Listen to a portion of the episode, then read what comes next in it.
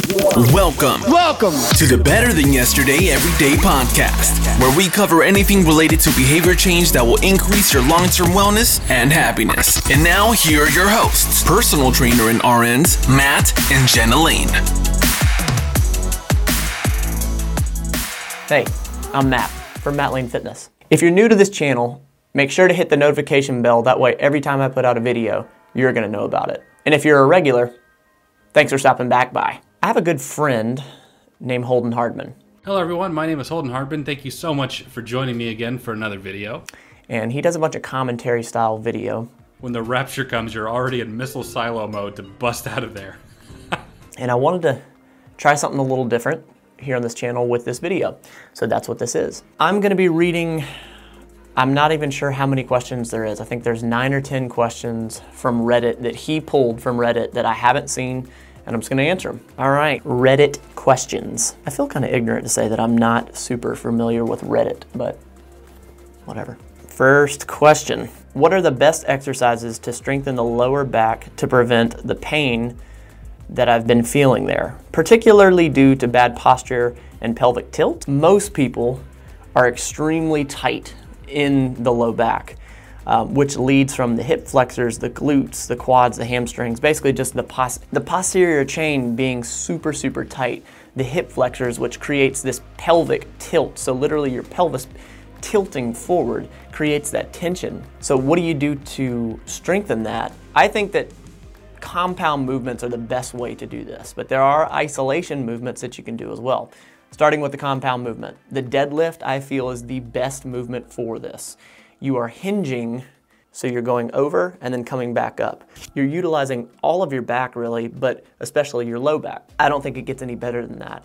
There's an isolated uh, bodybuilding movement uh, where you basically lay out and then you lift up at the waist. That's what it looks like right there. But there could be many, many reasons as to why you have that pain. Like you said, it could be posture, it could be just overall lack of flexibility. So, stretching in conjunction with strengthening is the best situation you can have. All right, the second one. What exactly is going to failure? I just did AMRAP, as many reps as possible, on OHP, overhead press, and was aiming for 10 to 11 reps. The last rep was kind of a grind, but I made it. After that set, I felt a bit lightheaded. Is that because I pushed myself too much? Is this bad? All right, what that is is venous return to the, to the brain. Uh, literally, the blood flow to the brain was impeded due to how much you were straining. This can, this can be considered a vagal response when you tighten or when you bear down when you're uh, having a bowel movement there. Same idea, you're decreasing the blood flow to your brain. Technically, that's not going to failure. Failure is when you literally cannot do the overhead press anymore. You got no more strength to get the bar up. However, it sounds like you were really getting close to failure. Is this bad? Um, really and truly, that's your body saying you need to stop. Uh, had you done it for much longer, you would have passed out. So no, it's not great. I, I wouldn't suggest continuing to do that. But when you're going to failure, when you're training that hard, sometimes that's that's just a uh, it's a repercussion of doing it. All right, the next question. Why is it that I get more anxiety and depression when I come back to weightlifting, even if it's three days a week? Huh? I have no clue. I, I uh, anxiety and depression of weightlifting. Just face value of that question, I'd have to say, it it sounds like you might not like weightlifting. I don't know. I don't know what the answer is to that. I don't really get the question. Moving on. Two months into bulking diet regimen, and my measurements have barely changed. I am gaining weight up to seven to eight pounds, but when but when can I expect to see more physical changes? If you are truly wanting to see changes, the most precise way to do this is to track the calories. It sounds like you are bulking, so you're at least aware that you need to be eating in a caloric surplus to gain muscle. And it, it also depends on your your normal daily activity. It depends on your age. It depends on so many different factors. When you say, when can I expect to see more physical changes? I think what that question really is, is when can I start to see more size or more muscle growth? Two months, um, you're definitely gonna see water retention, and there's probably gonna be some muscle gain underneath there, but if you are natural, it takes time. It takes a lot of time, and it honestly, it takes years to get substantial density. But two to four months, I'd say you're definitely packing on some size without a doubt. But the consistency piece is the biggest piece. So don't worry about getting it fast, just stay consistent. Next question. You used to have to beg me to take a day off. Fast forward past my worst semester and a torn ACL, and now I try to get get in and out of the gym as quickly as possible. With that being said, I hate training arms. Can I still see hypertrophy if I only do two arm exercises four times 15-ish twice per week? Okay, my brain just sort of shut off for a moment. Let me, let me try that again. Can I still see hypertrophy if I only do two arm exercises, four times 10 to 15 ish reps twice per week. So let's define what hypertrophy is. Hypertrophy is breaking down the muscle. You're wanting overload of the muscle. So safely, you need to be worried about how much volume is within this two arm exercises, four times 10 to 15 reps. So yeah, it's definitely doable, without a doubt. You really need to pay attention to the volume. So look at the weight that you're actually moving and try to increase that weight as the weeks go slowly. Okay, let's do another. Dumb question, guys. Is eating 4,000 calories on one day, then 2,000 calories the next day, the same as eating 3,000 calories for two days? That's not a dumb question. Um, some people do utilize caloric balance in a week time frame. So in seven days, if they know they're allotted X amount of calories, you can break that up into those seven days evenly or change that. A really good example of it is carb cycling.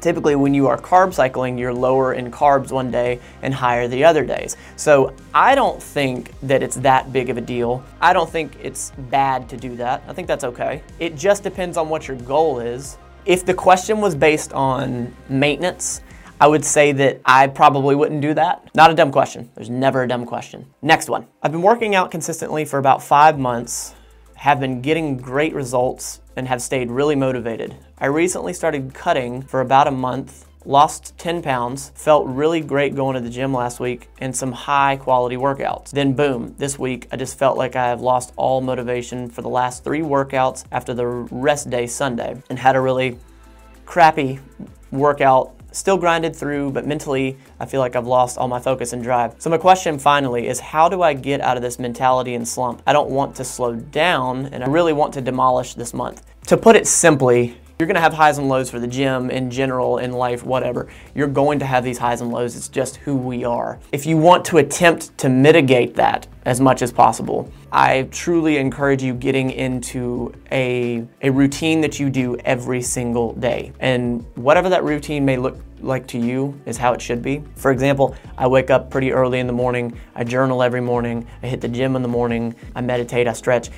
I do the same thing every single morning to keep myself in that, that rhythm, in that flow. But you sort of have to ride through that. I would also ask the question how much sunlight are you getting? Because something I've noticed with myself lately, I've been editing a lot of videos and doing a lot of stuff inside, and I had been much lower. So if you can't get out more, then start thinking about utilizing uh, vitamin D3 check with your primary care physician before you just take my advice. That has really, really helped me. I've noticed that vitamin D3 has really, really helped. I think this is the last one.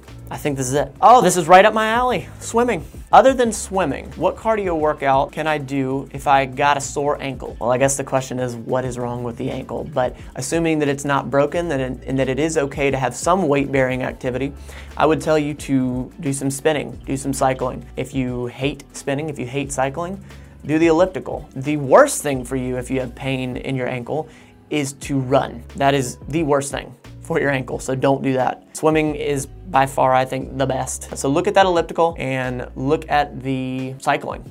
Yep, I was right. That's it. That was the last question. Well, that was fun. I sounded like I know what I was talking about. If you stuck with me till the end, I really appreciate it. I'm really trying to try different things on this channel. I want to bring you value always. Let me know what you thought about this video if I haven't already, I want to thank Holden for uh, this video idea because he sprung the thought and uh, sent me the questions. Thank you, Holdy. If you want to check Holden's channel out, I'll link it in the description below. I'll also have it at the end screen. Check him out. Great, great content creator. You don't have to be perfect at this fitness question thing. Just try to be better than yesterday. Every day.